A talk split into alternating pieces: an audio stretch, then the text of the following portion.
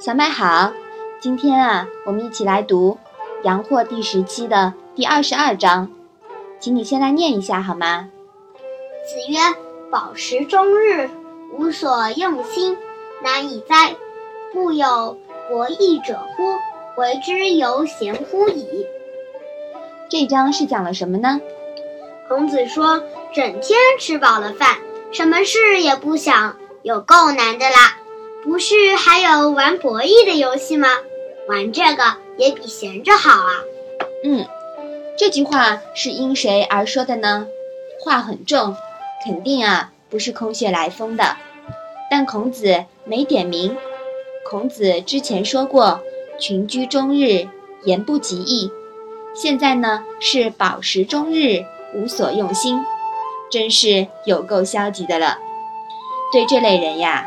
农村有个比喻叫“消食马桶”，就是没啥可说的。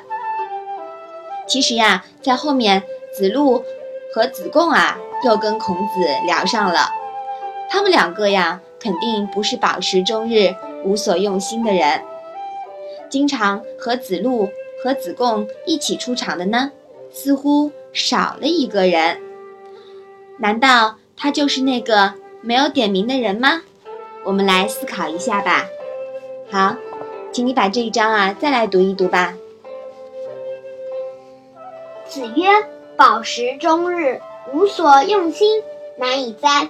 故有博弈者乎？